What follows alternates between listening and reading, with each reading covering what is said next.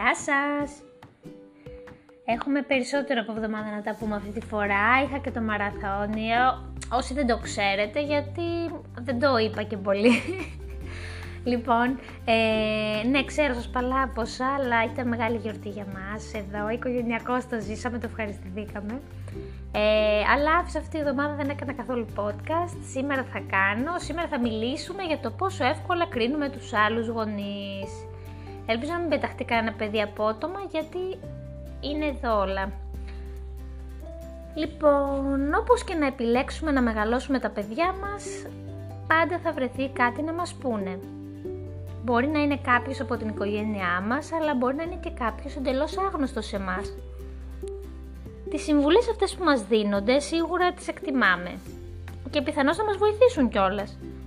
Είναι και κάποιες φορές όμως που κάποια σχόλια καλύτερα να τα αγνοούμε ή να τα προσπερνάμε. Το κλειδί της υπόθεσης είναι να καταλάβουμε τι είναι αυτό που πρέπει να κρατήσουμε και αυτό που πρέπει να αγνοήσουμε. Αυτό θα μας βοηθήσει να διαχωρίσουμε τις πραγματικά χρήσιμες συμβουλές από τις καθόλου χρήσιμες κριτικές. Πώς να χειριστούμε λοιπόν τις ανεπιθύμητες συμβουλές; Θα μιλήσω από την προσωπική μου εμπειρία όπως πάντα έχω διευκρινίσει. Ε, λοιπόν, πριν τσιμπήσουμε σε ένα επικριτικό σχόλιο, ας σκεφτούμε. Ζήτησα εγώ αυτή τη συμβουλή; Επέτρεψα εγώ να ανοίξει μια σχετική συζήτηση; Αν ισχύει αυτό, τότε πραγματικά πρέπει να επιτρέψω στον απέναντί μου να μοιραστεί τις σκέψεις του μαζί μου. Εντάξει, λογικό. Είναι δύσκολο όταν ζητάμε βοήθεια και δεν μας αρέσει βέβαια η απάντηση που παίρνουμε. Σε αυτή την περίπτωση δεν θα πρέπει να τον κατηγορήσουμε που μας είπε τη γνώμη του. Απλά πρέπει να διευκρινίσουμε στον άλλον τι χρειαζόμαστε. Αντί να ρωτήσουμε ένα μέλος ή ένα, ένα μέλος της οικογένειάς μας ή ένα φίλο μας τι πιστεύουν, μπορούμε να ζητήσουμε συγκεκριμένα ε, έμπρακτη υποστήριξη. Π.χ αποφάσισα να, να το κάνω αυτό, το συγκεκριμένο. Ξέρω ότι μπορεί να μην συμφωνείς, αλλά αυτό που χρειάζομαι από σένα είναι να με στηρίξεις ή κάτι τέτοιο τέλος πάντων. Αν ζητάμε συμβουλές πρέπει να είμαστε έτοιμοι και να τις ακούσουμε. Να μπορούμε να αποδεχθούμε ότι μπορεί να μας πούνε και κάτι που δεν θα μας αρέσει, που θα είναι δύσκολο να ακούσουμε. Δεν είναι και εύκολο πάντα να ακούμε κάτι που δεν μας αρέσει για τον εαυτό μας ή ότι, ο, κάτι ότι δεν το χειριστήκαμε σωστά, ας πούμε, ότι πρέπει να το κάνουμε με διαφορετικό τρόπο. Μπορεί να φαίνεται ότι ζητάμε συμβουλή, αλλά στην πραγματικότητα να μην μας αρέσει να τη δεχόμαστε. Το βασικότερο όλων όμως είναι να ζητάμε συμβουλές από άτομα που γνωρίζουν το αντικείμενο ή έχουν παρόμοια εμπειρία. Δεν μπορώ να ρωτήσω π.χ. τον πατέρα μου τι να κάνω όταν το μωρό ξυπνάει συνέχεια και θέλει να θυλάσει όλη την ώρα. Δεν μπορώ να ρωτήσω ούτε και τη μάνα μου καλά καλά, η οποία θύλασε 10 μέρες και μπορεί να έχει άποψη για κάθε, ε, κάθε περίπτωση θυλασμού. Όταν όμως οι συμβουλές μας έρχονται ανεπιθύμητες, χωρίς να τις έχουμε ζητήσει, θα πρέπει να προσπαθήσουμε να κατανοήσουμε γιατί αυτό το άτομο μας ασκεί κριτική. Νοιάζεται πραγματικά για μας και την οικογένειά μας. Γιατί το κάνει αυτό, το κάνει από σεβασμό και αγάπη; Εμείς θα πρέπει να θέσουμε τα όρια μας. Είναι όπως είπε προχθές η κόκκινη καμέλια σε ένα, η Μαρία σε ένα post. Αυτό το κλασικό εγώ με αγάπη το λέω και μετά σου πετάει μία κριτική φωτιά, ας πούμε κάτι που θα σε πληγώσει, θα σε ταπεινώσει. Αν φαίνεται να έχουν θετική πρόθεση, ίσως να συγκρατήσουμε μια υπερβολική, υπερβολικά αμυντική αντίδραση. Αλλά πρέπει να ζυγίσουμε τα σχόλιά τους. Έχουν αξία. Αν ναι, τα εφαρμόζουμε. Αν όχι, τα απορρίπτουμε. Κάποιες φορές ίσως είναι καλύτερα να επικεντρωθούμε περισσότερο στην καρδιά τους παρά στις συμβουλές τους. Δηλαδή να αποφασίσουμε ότι πιθανώς η συμβουλή σου ναι είναι καλοπροαίρετη, αλλά είναι ανεπιθύμητη. Δηλαδή δέχομαι ότι νοιάζεσαι για μένα μέχρι εκεί. Τίποτε παραπάνω. Όπως το παράδειγμα που σας είπα για τη Μαρία για το post που είπε με τον μπαμπά της. Της είπε κάτι που δεν συμφώνησε, αλλά της το είπε με αγάπη και αυτή απλά κράτησε την αγάπη του από όλα αυτά. Αν μας είναι δύσκολο να γνωρίσουμε τα σχόλια των άλλων, ειδικά όταν ο άλλος είναι κοντινός μας, και μας επηρεάζει, θα πρέπει να ενημερώσουμε τον απέναντί μας ότι αισθανόμαστε καλά με τις μεθόδους γονικής ανατροφής που έχουμε εφαρμόσει και δεν ψάχνουμε συμβουλές για το θέμα. Αυτό είναι δύσκολο γιατί πρέπει να έχουμε και μεγάλη αυτοπεποίθηση. Δηλαδή, εγώ πλέον στο τρίτο παιδί, ναι, μπορώ να το πω αυτό και το λέω και χωρίς φόβο και πάθος. Ε, όταν έκανα το πρώτο παιδί μου όμως, ε, με επηρέαζε οποιαδήποτε μικρή ατάκα ή βλέμμα που μου ρίχνανε στο δρόμο όλα. Ε, άλλες φορές πάλι, ίσως παρερμηνεύουμε τις συμβουλές ή υπεραναλύουμε αυτό που πραγματικά υπόθηκε. Αυτό ισχύει περισσότερο στα social media, που βγάζουμε συμπεράσματα για το ύφος του άλλου ή διαβάζουμε ανάμεσα στις γραμμές, συμπληρώνοντας το νόημα που εμείς υποθέτουμε ότι υπόθηκε κάτι. Γι' αυτό θα χρειαστεί να ζητήσουμε διευκρινήσεις, ειδικά στις συζητήσεις σχετικά με την ανατροφή των παιδιών, να είμαστε καλός ακροατής, να είμαστε σίγουροι για αυτό που θέλει να μας πει ο συνομιλητής μας. Γιατί πραγματικά μπορεί όντως να είναι κάτι ουσιαστικό. Απλά εμείς να είμαστε προκατηλημένοι π.χ. Η ηλεκτρονική επικοινωνία κάνει πολύ εύκολη την παρερμηνία των σχολείων κάποιου. Δεν μπορούμε να ακούσουμε τον τόνο της φωνής του άλλου, οπότε ή μη δίνουμε σημασία ή να συναντηθούμε με τον άλλον face to face. Ή πάντα να έχουμε το θετικό στο μυαλό μας, ότι κάτι καλό εννοούσε τέλος πάντων. Κάποιες φορές, σαν γονείς, υψώνουμε ένα τείχος άμυνας. Ε, μπορεί να είμαστε απογοητευμένοι από τη συμπεριφορά των παιδιών μας π.χ. Μπορεί να νιώθουμε σαν να μας ε, επικρίνουν πάντα οι άλλοι. Μπορεί κάθε του σχόλιο να μοιάζει με μαχαιριά στην καρδιά και, και χωρίς την ουσία να είναι κάτι τόσο κακό. Ακούμε λοιπόν χωρίς να απαντάμε, χωρίς να αισθανόμαστε ότι πρέπει να απολογηθούμε για τις επιλογές μας. Η απλή ειλικρίνεια μπορεί να βοηθήσει στην εκτόνωση της κατάστασης. Μπορεί να πούμε ήρθε ο Λεωνίδας εδώ, ο οποίος βαρέθηκε και τώρα κάτι θέλει να μου πει. Οπότε για να συνεχίσω, το βασικό είναι να είμαστε ειλικρινείς. Να πούμε π.χ. στο μέλος της οικογένειάς μας που μας επέκρινε ότι αυτό το θέμα μας κάνει να αισθανόμαστε λίγο άσχημα ή να πούμε ότι αυτό που θέλουμε είναι ενθάρρυνση και όχι προτάσεις και ιδέες ότι δεν μας βοηθάει με αυτή τη συμπεριφορά. Την επόμενη φορά που θα, θα νιώσουμε να βγαίνουν καπνοί από τα αυτιά μας, πριν κάνουμε οτιδήποτε, ας σκεφτούμε πριν αντιδράσουμε αν αξίζει τον κόπο. Πάμε όμως και στην άλλη πλευρά. Εμείς γιατί κρίνουμε τους άλλους γονείς; Γιατί μη μου πεις ότι δεν τους κρίνουμε; Η κριτική για τη γονική μέρημνα άλλων γονιών είναι ιδιαίτερα δημοφιλές χόμπι τα τελευταία χρόνια. Ε, γιατί πίνει από, αυτό το, από το μπουκάλι και δεν θυλάζει, γιατί τρώει έτοιμο γεύμα, γιατί το φώναξες, γιατί το έβαλες στη μορία, γιατί το αφήνεις να πάει μόνο του σχολείο, γιατί δεν το αφήνεις να πάει μόνο του σχολείο, γιατί του αγόρασες τάμπλετ, γιατί του αγόρασες πατατάκια, γιατί του δίνεις αναψυκτικά, γιατί του δίνεις το κινητό σου στην καφετέρια, γιατί τρέχει ανάμεσα στο τραπέζι και κάνει φασαρία. Του άρεσε, του λέω ότι αυτό είναι δίπλα μου εδώ και γελάει.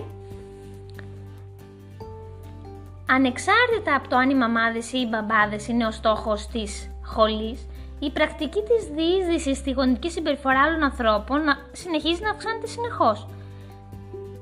Γιατί οι γονείς σήμερα είναι τόσο αποφασισμένοι να φωνάζουν ο ένας τον άλλον, ενώ δεν τους αρέσει να τους φωνάζουν, να τους σχολιάζουν οι άλλοι; Είναι τόσο εύκολο για τους ανθρώπους να σχολιάσουν.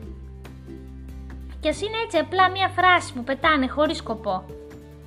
Μεγαλώνουμε τα παιδιά μας σε αυτή την κοινωνία όπου ανεβάζουμε μια φωτογραφία του παιδιού μας ε, ντυμένο νίτζα και κάποιος θα πει πω πω μεγαλώνεις ένα παιδί που θα είναι πολύ εύκολο να πάρει ένα μαχαίρι και να έχει βία ένστικτα. Ή, όχι, δίνεις το παιδί σου με αυτό το ύφασμα, μπορεί να είναι αλλεργικό. Ή ανεβάζεις το παιδί σου στο ίντερνετ, που είναι το πιο ε, κλασικό. Είναι δύσκολο να είσαι ασφαλής σε μια κοινωνία που είναι τόσο ανασφαλής, που απλά αμφισβητεί και κρίνει κάθε μικρό πράγμα. Αυτή η ανασφάλεια κατά πάσα πιθανότητα και χωρίς να είμαι επαγγελματίας ούτε να έχω εξειδικευμένη γνώση, το ξαναλέω, πιστεύω ότι πηγάζει από το άγχος μας ως γονείς. Για να απαλύνουμε το, τους φόβους μας, αυξάνουμε τρελά τις προσπάθειές μας να βάλουμε τα παιδιά μας στο σωστό σχολείο, να συναντήσουμε τους σωστούς φίλους, να ακολουθήσουμε τις σωστές δραστηριότητες, τα σωστά αθλήματα, να τους μάθουμε τους σωστούς τρόπους. Η υπερκριτική ματιά μας στην ανατροφή των άλλων γονιών ίσως είναι ένα είδος ανταγωνισμού, δεν ξέρω, μιας ανασφάλειας για το αν τελικά εμείς κάνουμε το σωστό. Οι συγκρίσεις με τους άλλους και το να τους βγάλουμε σκάρτους προφανώς μας καθησυχάζουν και μας κάνει να νιώθουμε ότι εμείς θα πάμε καλά τελικά. Δεν ξέρω, είναι μια ερμηνεία. Ε, Λεωνίδας πάλι. Ε, ε, μπορεί να κάνουμε κάποιον να νιώσει άσχημα ακόμα και να πει ότι ασχολήθηκε με τον εαυτό του. Ας πούμε ότι άφησα τα παιδιά μου και έκανα κάτι για μένα. Ε, ή αν πει κάποιος ότι δεν είναι τα παιδιά του η νούμερο ένα προτεραιότητά του, ή ότι εργάζεται πάρα πολύ και δεν περνάει ελεύθερο χρόνο με τα παιδιά του, ή ότι από τον ελεύθερο χρόνο που έχει δεν επιλέγει να τον περάσει στο μεγαλύτερο μέρος του με τα παιδιά του. Ή ότι βαριέται να παίξει με τα παιδιά του και βαριέται να κάνει δραστηριότητες μαζί τους. Σε όλο αυτό το παιχνίδι είμαι γονιός και πώς να συμπεριφερθώ είναι πολύ εύκολο να αμφισβητούμε τον εαυτό μας ξανά και ξανά. Κανένας δεν ξέρει ακριβώς, δεν γεννηθήκαμε γονείς. Και επειδή εμπλεκόμαστε συναισθηματικά, μερικές φορές είναι πολύ δύσκολο να δούμε κάποιες εμπειρίες πέρα από το δικό μας προσωπικό φίλτρο. Ο πρώτος και καλύτερος συνεργάτης μας στην ανατροφή των παιδιών μας είναι ο σύντροφός μας. Κάποιος που έχει άμεση σχέση και κοινή ευθύνη για το παιδί μας. Όταν έχουμε ένα ενιαίο μέτωπο, δεν χειριζόμαστε μόνο την ανατροφή των παιδιών, αλλά μπορούμε να με αποσυντονίζει αυτό το παιδί σήμερα. Αλλά μπορούμε να βοηθήσουμε και ο ένας τον άλλον μέσω των αδύναμων σημείων μας. Με τα σημεία μα. Το σημείο μας. Οι φίλοι και η οικογένεια μπορούν επίσης να είναι ένας καλός σύμβουλος που θα μας δώσει τις δικές του εμπειρίες και νέες προοπτικές, ναι, σίγουρα, και μπορεί να είναι και κάποιες φορές πιο αντικειμενική. Ωστόσο, είναι σημαντικό να αναγνωρίσουμε ότι κάθε παιδί είναι μοναδικό όπως και η δυναμική της σχέσης μας μαζί του.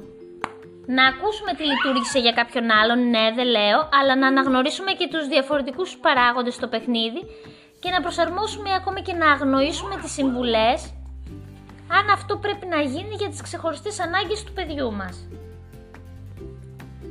Λοιπόν, τώρα θα πω, θα διαβάσω ένα άρθρο που είχα γράψει ε, για πράγματα που έκρινα εγώ προσωπικά πριν γίνω μαμά και τώρα τα λούζομαι. Λοιπόν, ε, μία φράση που την έχω διαβάσει και στο Instagram πολλές φορές, σε meme, ε, πριν, πριν γίνω μαμά ήμουν καλύτερη μαμά. Ε, ή αλλιώς πως η θεωρία είναι πολύ μακριά από την πράξη. Ε, πριν γίνω μαμά, τα έκανα όλα σούπερ. Ήμουν η τέλεια μαμά, υποδειγματική συμπεριφορά, υπομονή, διάθεση, τα πάντα, αλλά δεν είχα παιδιά. Αυτό βέβαια όπως καταλαβαίνετε δεν στέκει και φυσικά δεν έχει καμία ουσία. Ε, λοιπόν, ατάκα που έλεγα την έχω πει πολλές φορές. Πώς μπορούν να είναι έγκυες και να βγαίνουν τόσο αργά για βόλτα, να κουράζονται και να τρώνε απ' έξω; Εγώ όταν μείνω έγκυος θα ακούω μόνο κλασική μουσική και θα τρώω πάρα πολύ υγιεινά. Καλά, δεν θα απαριθμίσω. Πόσα χάμπουργκερ έφαγα και πόσες φορές βγήκα και ξενύχτησα και πόσες φορές δεν άκουσα κλασική μουσική. Και, στην, και στην εγκυμοσύνη στο γιο μου ε, πήγαινα και crossfit για δύο μήνες μέχρι να πάρω χαμπάρι ότι είμαι έγκυος και στο δεύτερο γιο μου έτρεχα κανονικά και έβγαινα μέχρι αργά. Δεν α, τα λούστηκα όλα. Δεύτερον, Καλά είναι δυνατόν να γεννάνε με κεσαρική χωρίς να υπάρχει κάποιο πρόβλημα; Ε, φυσικά και είναι, όπως διαπίστωσα με πολλές μαμάδες που μίλησα σε αυτά τα χρόνια που ασχολούμαι με το σπορ. Εννοείται πως το φυσιολογικό είναι να γεννάμε με φυσιολογικό τοκετό, αλλά όταν μια μαμά έχει τέτοια φοβία που μπορεί να είναι επικίνδυνο για το παιδί κατά την ώρα του τοκετού, τότε όντως δεν υπάρχει άλλη λύση. Εγώ γέννησα φυσιολογικά, αλλά είμαι από τις μαμάδες που είχα την τύχη να γεννήσω πολύ γρήγορα και χωρίς ταλαιπωρίες και όλα με λιγάλα. Και όντως είναι κάτι που το ήθελα πολύ. Είναι άδικο όμως να κατηγορούμε μια μαμά ότι επέλεξε την εύκολη λύση, λες και η κεσαρική είναι βόλτα στο πάρκο. Τρίτον, Εννοείται πως πρέπει να θυλάζεις το παιδί σου μέχρι ενός έτους τουλάχιστον. Ε, δεν μπορώ να ακούω για συμπλήρωμα και ξένο γάλα. Ναι, εγώ το έχω πει και αυτό, πριν κάνω παιδιά. Λοιπόν, ε, μεγάλο θέμα αυτό. Έχω ακούσει, έχω διαβάσει τεράστιους τσακωμούς στο Instagram και στο Facebook επί του θέματος. Ε, στην κόρη μου που ήταν το πρώτο μου παιδί δεν με στήριξαν ιδιαίτερα να θυλάσω αλλά κάπως το είχα πάρει απόφαση και τη θύλαζα μέχρι 13 μηνών. Το ήθελα πάρα πολύ, το είχα πάρει πολύ πατριωτικά ακόμα και όταν δεν έπαιρνε βάρος, όχι εγώ εκεί επέμενα κτλ. Στο γιο μου όμως από τον 5ο μήνα άρχισα να παραπονιέμαι. Και γιατί και κουράστηκα κτλ. Με το ζόρι έφτασα να θυλάζω μέχρι να γίνει 9 μηνών. Μόνο και μόνο γιατί ένιωθα άσχημα που, στην, που την κόρη μου την είχα θυλάσει περισσότερο. Όμως είχα κουραστεί πάρα πολύ, είχα νεύρα και μου έλειπαν πολλές ώρες ύπνου. Έπεισα τον εαυτό μου ότι είμαι μια χαρούμενη μαμά που δίνει ξένο γάλα και... και αυτή η μαμά είναι καλύτερη από μια μαμά με νεύρα που θυλάζει. Πάντα βρίσκουμε τρόπο να δικαιολογούμε τον εαυτό μας, με τους άλλους κάνουμε δύσκολα το ίδιο. Καλά, ε, στο Λεωνίδα δεν το συζητώ, είχα περάσει σε άλλη φάση, έκανα μαραθώνιους θυλασμούς όλη μέρα και για κάποιο λόγο δεν με ένοιαζε. Είναι και ανάλογα σε τι ψυχολογική φάση είναι η μαμά. Τέταρτον, δεν είναι φυσιολογικό να θυλάζεις το παιδί σου όταν περάσεις τα δύο, είναι ολόκληρο νήπιο. Λοιπόν, και αυτό μεγάλο θέμα. Φυσικά και είναι φυσιολογικό, καταρχάς, αν δεν ήταν φυσιολογικό, η μαμά δεν θα είχε γάλα. Επιπλέον, αν η μαμά θεωρεί ότι αυτή είναι η καλύτερη επιλογή για το παιδί της, έχει κάθε δικαίωμα να το κάνει. Δεν δημιουργεί κανένα πρόβλημα σε κανέναν και είναι η μόνη που ίσως κουραστεί από όλη αυτή τη διαδικασία. Το επιχείρημα είναι αντιαισθητικό, φαίνεται περίεργο κλπ. Δεν στέκει για τον απλούστο λόγο ότι δεν μπορείς να κρίνεις μια μαμά την ώρα που ταΐζεις το παιδί της. Αντιαισθητικό μπορεί να είναι και ένα παιδί γεμάτο φρουτόκρεμα από πάνω μέχρι κάτω. Δεν θα το αφήσεις όμως νηστικό. Πέμπτον, Μα γιατί βάζουν πιπίλα στο παιδί, βαριούνται να το ακούνε να... και θέλουν να το κάνουν να κάθεται φρόνημα για να πίνουν ίσχυ τον καφέ τους. Αυτή την αντίληψη άργησα να την αποβάλω, τολμώ να πω. Ε, μέχρι να κάνω το γιο μου και επειδή η κόρη μου δεν είχε πάρει ποτέ πιπίλα, είχα αυτή την άποψη ακριβώς. Μόλις όμως έκανα το γιο μου και ήθελα τόσο πολύ να βρω έναν τρόπο να ηρεμεί, από την κρίνια και από την αϊπνία τη δικιά μου, του την έμαθα με το ζόρι. Αλλά τουλάχιστον ήμουν σταθερή στο θέμα πιπίλα ότι δεν την παίρνουμε εκτός ύπνου. Την έβαζα μόνο για να κοιμηθεί και κάποια στιγμή απλά ξέχασα να του τη δώσω και δεν μου την ξαναζήτησε. Ε, και στο τρίτο μου παιδί προσπάθησα να τη μάθω γιατί πάλι δεν κοιμόταν πολύ αλλά δεν την πήρε ποτέ. Προσπαθώ να σέβομαι όμως τη μαμά που θέλει λίγη ώρα να ηρεμήσει. Δεν ξέρεις τι κούραση τραβάει η μαμά στο σπίτι της και ποια είναι η ψυχολογία της. Έκτο. Θα δίνω στο παιδί μου μόνο τα πιο υγιεινά φαγητά. Δεν θα δίνω έτοιμες κρέμες, γλυκά κλπ. Μα πώς τα μπουκώνουν έτσι τα παιδιά με τα μπισκότα. Με αυτό το σκεπτικό ξεκίνησα, αλλά δεν το ακολούθησα για πολύ. Μία δεν είχα φρούτα στο σπίτι, μία η μικρή δεν τα έτρωγε με πολύ ευκολία. Μία την κρατούσε η μαμά μου και δεν ήθελα να της δίνω αυστηρές οδηγίες. Δούλευα και μόλις γύριζα δεν είχα πάντα διάθεση για μαγείρεμα κτλ. Κλασικές δικαιολογίες για τον εαυτό μας βεβαίως βεβαίως.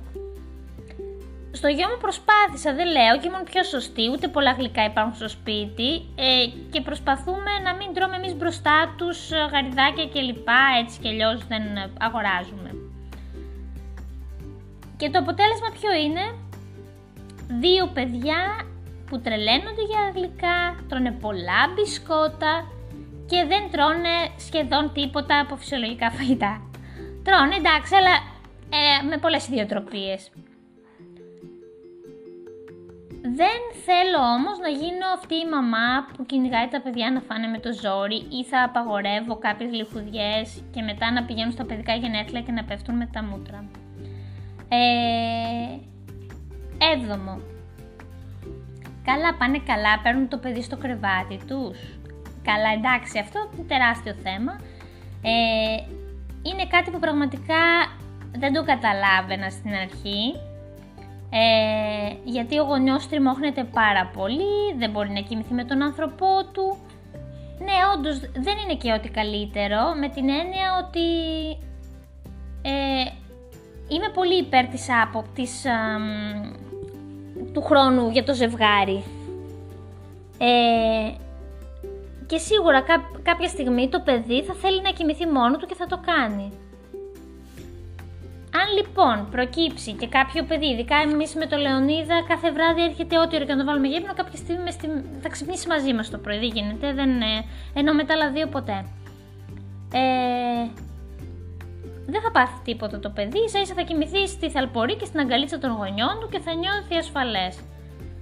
Εντάξει, πραγματικά και εγώ δεν μπορώ να πω ότι μου κακοφαίνεται να ξυπνάω και να το βλέπω αγκαλιά μου, έτσι εννοείται. 8. Καλά τι μανάδες είναι αυτές που γκαρίζουν και νευριάζουν με τα παιδιά τους. Δεν έχουν ακούσει για συζήτηση και επικοδομητικό διάλογο. Ε, αυτή η ευκολία που το έλεγα αυτό είναι μαχαιριά στην καρδιά κάθε φορά που τα παιδιά μου τσακώνονται μεταξύ τους και η γκρίνια δεν σταματά ποτέ. Πραγματικά δεν ήξερα ότι μπορώ να νευριάσω τόσο πολύ στη ζωή μου, αλήθεια. Ούτε ότι μπορώ να φωνάξω τόσο πολύ. Ε, Κάποιες φορές νιώθω ότι απλά δεν τα αντέχω άλλο. Ε, Ευτυχώς δεν κρατάει για πολύ, αλλά το νιώθω. Ε, είναι πολύ δύσκολο να περνάς όλο το χρόνο με τα παιδιά μες στην καλή χαρά και να έχεις χίλια πράγματα να κάνεις. Ειδικά αν δεν δουλεύεις, οπότε δεν μπορείς να ξεφεύγεις εύκολα από την καθημερινότητα του σπιτιού. Είναι σερή ώρες με τα παιδιά, δεν είναι καθόλου εύκολο, είναι φυσιολογικότατο, σε όλους συμβαίνει. Ένατο που τα τρέχουν τα παιδιά μέσα στις καφετέρες με τα τσιγάρα κλπ. Τότε καπνίζανε ακόμα που το έγραψα αυτό και το έλεγα. Εντάξει, ε, δεν ήθελα να βγάζω τα παιδιά μου η αλήθεια στην καφετέρα όταν καπνίζαν άλλοι και συνήθως οι περισσότεροι το σέβονταν, αλλά ε, πραγματικά μπορώ να το καταλάβω. όταν η μαμά είναι σκασμένη για καφέ και, το, και δεν μπορεί να τις κρατήσει κανένας στα παιδιά και βρέχει, απλά δεν θα το σκεφτεί πολύ. Βέβαια πλέον είναι εύκολο γιατί δεν καπνίζουμε στις καφετέρες, εντάξει. Τώρα έχουμε κορονοϊό, αυτό είναι άλλο θέμα. Δέκατο, θα είμαι μαμά που... Ε, θα είμαι μαμά, ο Λεωνίδας εδώ δίπλα μου κάνει κολοτούμπες και με αγχώνει. Θα είμαι μαμά, αλλά πάντα θα είμαι περιποιημένη. Δεν τις καταλαβαίνω αυτές που παρατάνε εντελώς τον εαυτό τους. Καταρχάς, όλες ξέρουμε πόσο εύκολα παίρνεις κιλά κατά τη διάρκεια της εγκυμοσύνης και του, θελα... του θυλασμού. Και όχι απαραίτητα επειδή δεν γίνεται, αλλά επειδή δεν είσαι στη. Ε, και μάλλον δεν τα χάνεις ε, εύκολα επειδή δεν γίνεται, αλλά επειδή δεν είσαι στην κατάλληλη ψυχολογία για να αρχίσεις γυμναστήρια, γιόγκες, δίαιτες κτλ. Ε, ούτε είναι δυνατόν να κάνεις όλων των ειδών της αποτριχώσεις, να φοράς τα κούνια ενώ πρέπει να κυνηγάς ή να κουνάς το μωρό σου να κοιμηθεί, να είσαι μακιγιαρισμένη ενώ ένα μωρό συνέχεια σου πασπατεύει και σου φυλάει το πρόσωπο, να είσαι χτενισμένη από κομμωτήριο με μοιραίο μαλλί ενώ ένα μωρό θέλει να σε πάρει αγκαλιά και τρώει τα μαλλιά σου, ούτε να κάνεις αφρόλουτρο με τις κρέμες σου και όλα τα συναφή ενώ όντως ολίγου υπάρχει σοβαρή περίπτωση να ακούσεις ότι το μωρό ξύπνησε ή ότι τα παιδιά τσακώνονται ή κάνουν κάτι επικίνδυνο κλπ. κλπ.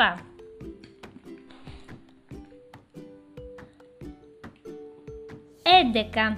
Αφήνουν τα παιδιά τους με τις ώρες μπροστά στην τηλεόραση, τα ζαβλακώνουν πως μπορούν. Καλά εννοείται πως είχα στο νου μου ότι θα έχω την τρελή διάθεση να παίζω, να κυλιέμαι στα πατώματα μαζί τους, να γελάμε, να γαργαλιόμαστε. Εντάξει, τα κάνουμε και αυτά κάποιες φορές, αλλά και οι δουλειές του σπιτιού δεν θα γίνουν μόνες τους εδώ πέσα, γίνεται ένας πανικός. Ε, ούτε θα μαγειρέψει κανείς αντί για σένα και φυσικά είναι φορές που απλά θες να αράξεις σε μια πολυθρόνα και να μην μιλάς σε κανέναν. Ε, κάποια στιγμή θυμάμαι, όταν η Ρέα ήταν περίπου ενός, είπα στην πεθερά μου ότι διαπίστωσα ότι προσιλώθηκε στην τηλεόραση σε κάτι που πήρε το μάτι της και μου λέει: Α, ωραία, να μπορείς να της βάζεις κανένα παιδικό για να κάνεις καμιά δουλίτσα στο σπίτι. Και εγώ σκέφτηκα φυσικά αμέσως τότε η πολύ ορεξάτη και σούπερ σωστή μαμά. Μα τι μου λέει τώρα να πετάω το παιδί μου στη τηλεόραση για να έχω την ησυχία μου; Να μην τα πολυλογώ, η Πέπα και η Ντόρα και τα Pop Patrol και ό,τι μπορούμε να φανταστούμε και London και Disney Junior έχουν πάει σύννεφο.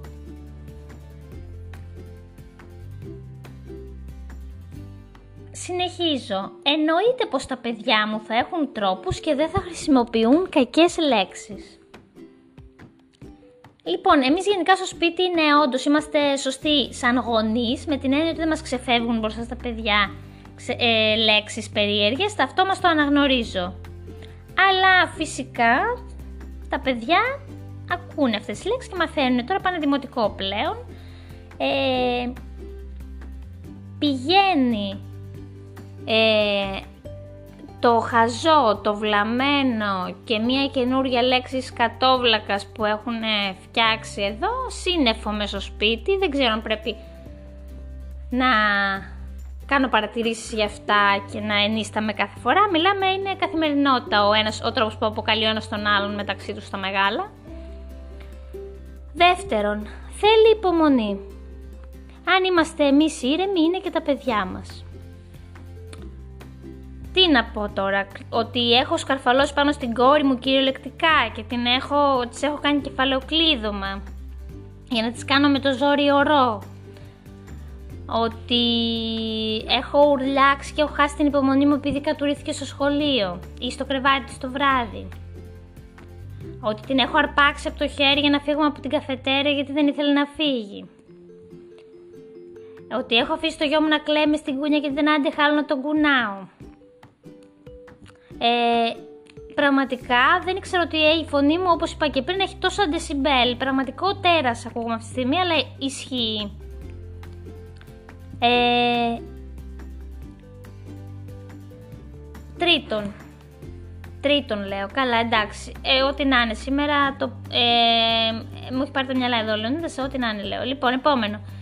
Τι παιδιά είναι αυτά που κάνουν σαν κακομαθημένα. Έλεγα πάντα, εννοείται πως οι μαμάδες φταίνε για αυτά τα παιδιά και τι γονείς είναι και διαμαρτύρονται σαν κακομαθημένα τα παιδιά. Εντάξει, και εννοείται πως έχουμε βάλει και εμείς το λιθαράκι μας για όλες τις συμπεριφορές των παιδιών. Αλλά είναι πολλές φορές που τα παιδιά δοκιμάζουν λίγο και τα όρια μας, δηλαδή πόσο μέχρι που τους παίρνει να συμπεριφερθούν, ψάχνουν τρόπους για να καταφέρουν να μας πείσουν. Εντάξει, δεν μπορώ να πω ότι τα παιδιά μου έχουν ακραίες συμπεριφορές μέσα στον κόσμο, αλλά σίγουρα έχουν υπάρξει φορές που και τα δύο έχουν φωνάξει για να περάσει το δικό τους ή έχουν μουτρώσει μέσα στον κόσμο κτλ. Ε, απλά εκείνη τη στιγμή είναι δύσκολο να πάρουμε την απόφαση, είναι δύσκολο να μην μας νοιάζει τι λένε οι άλλοι. Συνήθως οι περισσότεροι γονείς αρχίζουν και φωνάζουν στα παιδιά για να... Ε, γιατί αισθάνονται εκτεθειμένοι. Επόμενο. Το παιδί μου θα είναι το πιο αξιαγάπητο στην τάξη, ευχάριστο, πανέξυπνο και θα μιλάει με όλους. Λοιπόν, όταν η κόρη μου πήγαινε παιδικό σταθμό δεν είχε πει ούτε καλημέρα μες στην τάξη. Οι δασκάλες δεν ήξεραν καν ότι μιλάει.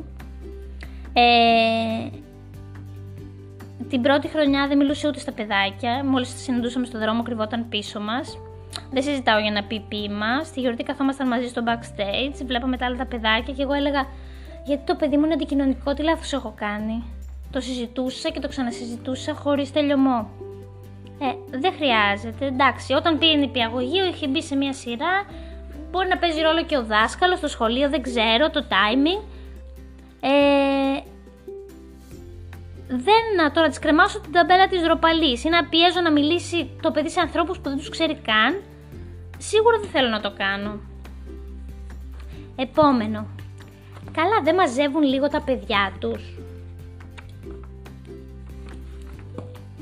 Υπάρχουν παιδάκια που γυρνάνε στο από τραπέζι σε τραπέζι στις καφετέρειε ή παίζουν μέχρι και κυνηγητό μέσα στην καφετέρια. Για να πω την αλήθεια, εμένα δεν με ενοχλούσε ποτέ αυτό, αλλά έχω ακούσει πάρα πολλούς να βρίζουν χαμηλόφωνα τη μάνα που τα έχει παρατήσει για να πιει τον καφέ της με την ησυχία της. Όχι λοιπόν, δεν τα έχει παρατήσει. Παιδάκια είναι και δεν μπορούν να κάθονται σε ένα σημείο ακίνητα. Αν τους δίναμε το κινητό θα λέγατε γιατί τους δίνουν το κινητό. Καλύτερα να, τα έχουν, να έχουν μαζί μας παιχνιδάκια και να παίζουν, να τρέχουν και ας τα απλώσουν κιόλας στο πάτωμα της καφετέριας και δεν υπάρχει κανένα πρόβλημα. Ε, να κάνουν και οι άλλοι λίγη υπομονή. Θυμάμαι μας έλεγε η μαμά μου ιστορία ότι, ιστορίες ότι ε, όταν βγαίναμε έξω στις καφετέρες που εμείς ήμασταν μικρά, με το που σηκωνόμασταν από το τραπέζι, ο πατέρας μου έλεγε πάμε σπίτι. γιατί αισθανόταν ότι θα ενοχλήσουμε τους άλλους. Επόμενο, θα είμαι σούπερ οργανωμένη και νοικοκυρεμένη στο σπίτι μου. Εδώ γελάνε και οι πέτρες. Αν μπορούσε η μαμά μου να μιλήσει αυτή τη στιγμή θα έλεγε «Καλά ρε Βάσο, γιατί είναι έτσι στο σπίτι σας» πραγματικά ε, είναι αξιοθαύμαστες οι μαμάδες που τα προλαβαίνουν όλα. Αλήθεια, πολύ τις ζηλεύω. Μαγειρεύουν καθημερινά ή από το προηγούμενο βράδυ, φτιάχνουν γλυκά, τα έχουν όλα πεντακάθαρα και τακτοποιημένα. Το παλεύω, δεν λέω, αλλά δεν το καταφέρνω, πολύ δύσκολα. Πολλές φορές δεν προλαβαίνω να μαγειρέψω. Βολεύομαι απλά να πάρω από τη μαμά μου φαγητό. Φτιάχνω και ξαναφτιάχνω πλάνα και εβδομαδιαία μενού. Αλλά είναι και κάποιες φορές που απλά βαριέμαι να μπω στην κουζίνα. Αν δεν είχα τη μαμά μου, σίγουρα δεν θα είχα άλλη λύση. Αλλά και από ρούχα έχουμε ξεμείνει πολλές φορές. Ε, ξέχασα να βάλω πλυντήριο. Τι να κάνω, πόσα του ντους πια να χωρέσω στο κεφάλι μου ή στο πινακάκι μου; Και να φανταστείτε ότι έχω την άνεση να έχω και μια υπέροχη κυρία που με βοηθάει στις δουλειές εδώ στο σπίτι. Πάντα όμως θα υπάρχουν παιχνίδια στο πάτωμα, ζωγραφιές άπειρες, άπειρες, άπειρα α4 εδώ μέσα να πηγαίνω έρχονται οπουδήποτε. Μπορούμε να βρούμε ζωγραφιές και μαρκαδόρους. Επόμενο. Δεν θα δωροδοκίσω ποτέ τα παιδιά μου ούτε θα τα εκβιάσω. Ε ναι, πάντα πίστευα ότι θα καταλαβαίνουν το σωστό και θα συμμορφώνονται σε αυτό που λέει η μαμά και που φυσικά είναι το σωστό. Ναι, καλά. Ούτε καν που λέει μια φίλη μου. Ρε μου, αν φας το φαγητό σου, μετά θα φας σοκολάτα. Ναι, το έχω πει. Άρη μου, αν συνεχίσεις να γκρινιάζεις, δεν θα σου δώσω καθόλου αυτό που ζητάς. Παιδιά, αν ξανασηκωθείτε από τα κρεβάτια σας, αύριο θα κοιμηθείτε το μεσημέρι. Δεν λέω ότι κάνω καλά, κάποιες φορές πιάνει κιόλας. Άλλες φορές όμως γυρίζει μπούμερανγκ. Γιατί αρχίζουν και αυτά. Μαμά, αν δεν με αφήσεις να σκαλίσω τις γλάστρες σου, θα σκίσω τη σίτα και μετά θα γεμίσει το σπίτι κουνούπια. Τα έχω ακούσει και αυτά σε μικρότερες ηλικίες. Επόμενο. Ο Λεωνίδας εδώ συνεχίζει να κάνει πιλάτες, γιόγκα, stretching, δεν ξέρω τι άλλο πάνω στο κρεβάτι δίπλα μου. Επόμενο. Θα τους βάλω όρια και δεν θα κάνουν ό,τι θέλουν μέσα στο σπίτι. Καλά αυτό κι αν είναι ούτε καν. Μπορεί να με ρωτήσουν πριν πάρουν κάτι δικό μου, ναι δεν λέω, αλλά έτσι και μπω για μπάνιο ή με πάρει ο ύπνος. Ε, βρίσκουν την ευκαιρία, εξερευνούν τα πάντα. Ε, όταν, ήμουνα, όταν ήταν μικρότερη η Ρέα, ε, είχα βγει από το μπάνιο, πρέπει να ήταν τριών τεσσάρων και τα δύο, τα μεγάλα και λέω ωραία όλα καλά. Μου λέει ναι ναι, μαμά τα κάναμε μαντάρα και μαζεύουμε και είχαν γεμίσει δύο ποτήρια με νερό ε, από το ψύκτη, τους έπεσαν κάτω, πήραν χαρτοπετσέτες και διαπίστωσαν ότι διαλύονται οι χαρτοπετσέτες και πλάθονται. Και μετά ήταν πολύ χαρούμενα γιατί μου λέγανε κοίτα φτιάχνουμε μπαλάκια βαμβακάκια. Καλά για το σεβασμό του προσωπικού μου χώρου ούτε λόγος έτσι μπαίνω για μπάνιο και μπαίνω στο μπάνιο και εννοείται πως είμαι μέσα με άλλο ένα, δύο ή τρία άτομα κάθε φορά ε, μαμά να δω τι έκανες, μαμά να σε γαργαλίσω και όλα αυτά τα ωραία. Επόμενο. Και τελευταίο. Τα παιδιά, αν και δεν τελειώνει αυτή η λίστα πραγματικά, αλλά για να κλείσουμε το, το podcast σήμερα, τα παιδιά μου θα είναι πάντα περιποιημένα και ντυμένα και όμορφα και μοντέρνα. Καλά, ο Άρης στην ηλικία των 2-3 που είχε και άποψη για τα ρούχα, στο τσάκ δεν έχει βγει από το σπίτι με κάλτσα και πέδιλο, έτσι του άρεσε τότε. Η Ρέα έχει βγει άπειρες φορές από το σπίτι μικρή με στέκα και κορδέλα και κοτσίδα και γκλίτερ και έξτρα μαλλιά και ρούχα νεράιδας. Ε, ο Άρης έχει φορέσει και παλιά ροζ ρούχα της Ρέας για να βγει έξω, δεν τον ένοιαζε αφού ήταν στο νούμερό του, δεν τον ένοιαζε το χρώμα ε, και τα λουλουδάκια και τα στρας. Ε, καλά, εδώ που τα λέμε ούτε και εμένα, αλλά τέλος πάντων δεν τα είχα σεταρισμένα να φοράνε τα super set και τα λοιπά. Βολευόμασταν, ειλικρινά και δεν με ένοιαζε κιόλας. Επίσης, αν είχαν και κανένα λεκεδάκι στην μπλούζα τους, δεν θα τους αλλάξω ρούχα για να πάμε στην πλατεία και να κυλιούνται στα πατώματα. Και αν δεν κάνουν μπάνιο και κάθε βράδυ θα πάθουν και τίποτα, αφού τους πήρε ο ύπνος, αυτό έχει σημασία. Εντάξει, εννοείται ότι τα έκανα όλα αυτά και ακόμα κάνω κάποια δεν σημαίνει ότι είναι τα σωστά, ούτε ότι είναι λάθος, είναι αυτά που νιώθω εγώ, αυτά που έχω κάνει. Είναι δύσκολο να ανταποκριθείς σε κάθε ρόλο, το σημαντικό είναι να προσπαθείς με πολύ αγάπη για το καλύτερο. Σίγουρα παλεύω να αλλάξω κάποια πράγματα που κάνω και δεν μου αρέσουν. Ε, μεγαλώνουν και τα παιδιά, θέλω να είμαι καλό παράδειγμα σε αυτά. Ε, δεν το καταφέρνω πάντα, αλλά πιστεύω και μόνο πως το έχω στο νου μου και το συνειδητοποιώ είναι σημαντικό. Το να είσαι μαμά σημαίνει ότι πρέπει να μάθεις να βάζεις προτεραιότητες, να νιώθεις άνετη και σίγουρη με τις αποφάσεις και τις επιλογές σου, γιατί εσύ ξέρεις τα παιδιά σου καλύτερα από όλους. Να αποφασίσεις ποιες μάχες αξίζει να δώσεις, να ξέρουν κάθε στιγμή ότι τα αγαπάς, καμιά μαμά δεν είναι σούπερ ήρωας και αυτό δεν είναι κακό. Και ναι, υπάρχουν φορές που νιώθω ότι δεν έχω προσωπικό χρόνο, αλλά νιώθω ότι το σπίτι μου πριν κάνω παιδιά ήταν άδειο και ανούσιο και, και εγώ. Α, ορίστε να. Και εγώ δεν ήμουν ποτέ πιο δυνατή και γελαστή από τώρα. Υπάρχουν πολλοί ειδικοί εκεί έξω, αλλά κανείς δεν γνωρίζει το παιδί μας όπως εμείς. Εμείς είμαστε ο ειδικός σε αυτό το θέμα, στο παιδί μας. Ο καλύτερος τρόπος για να χτίσουμε την αυτοπεποίθησή μας ως γονείς είναι να κοιτάξουμε το παιδί μας και να ακολουθήσουμε το ένστικτό μας το ότι μας απασχολεί τόσο σημαίνει ότι κάτι κάνουμε καλά. Θα κάνουμε και πολλά λάθη, θα κάνουμε και κάποια σωστά. Μαμά. Τα παιδιά μας αν είμαστε δίπλα τους και τα ακούμε, τα στηρίζουμε και τα αφήνουμε να ανοίξουν τα φτερά τους, θα τα πάνε μια χαρά. Αγωνιστικούς χαιρετισμούς και πάω εδώ να ασχοληθώ εδώ με την ομίγυρη. Φιλάκια!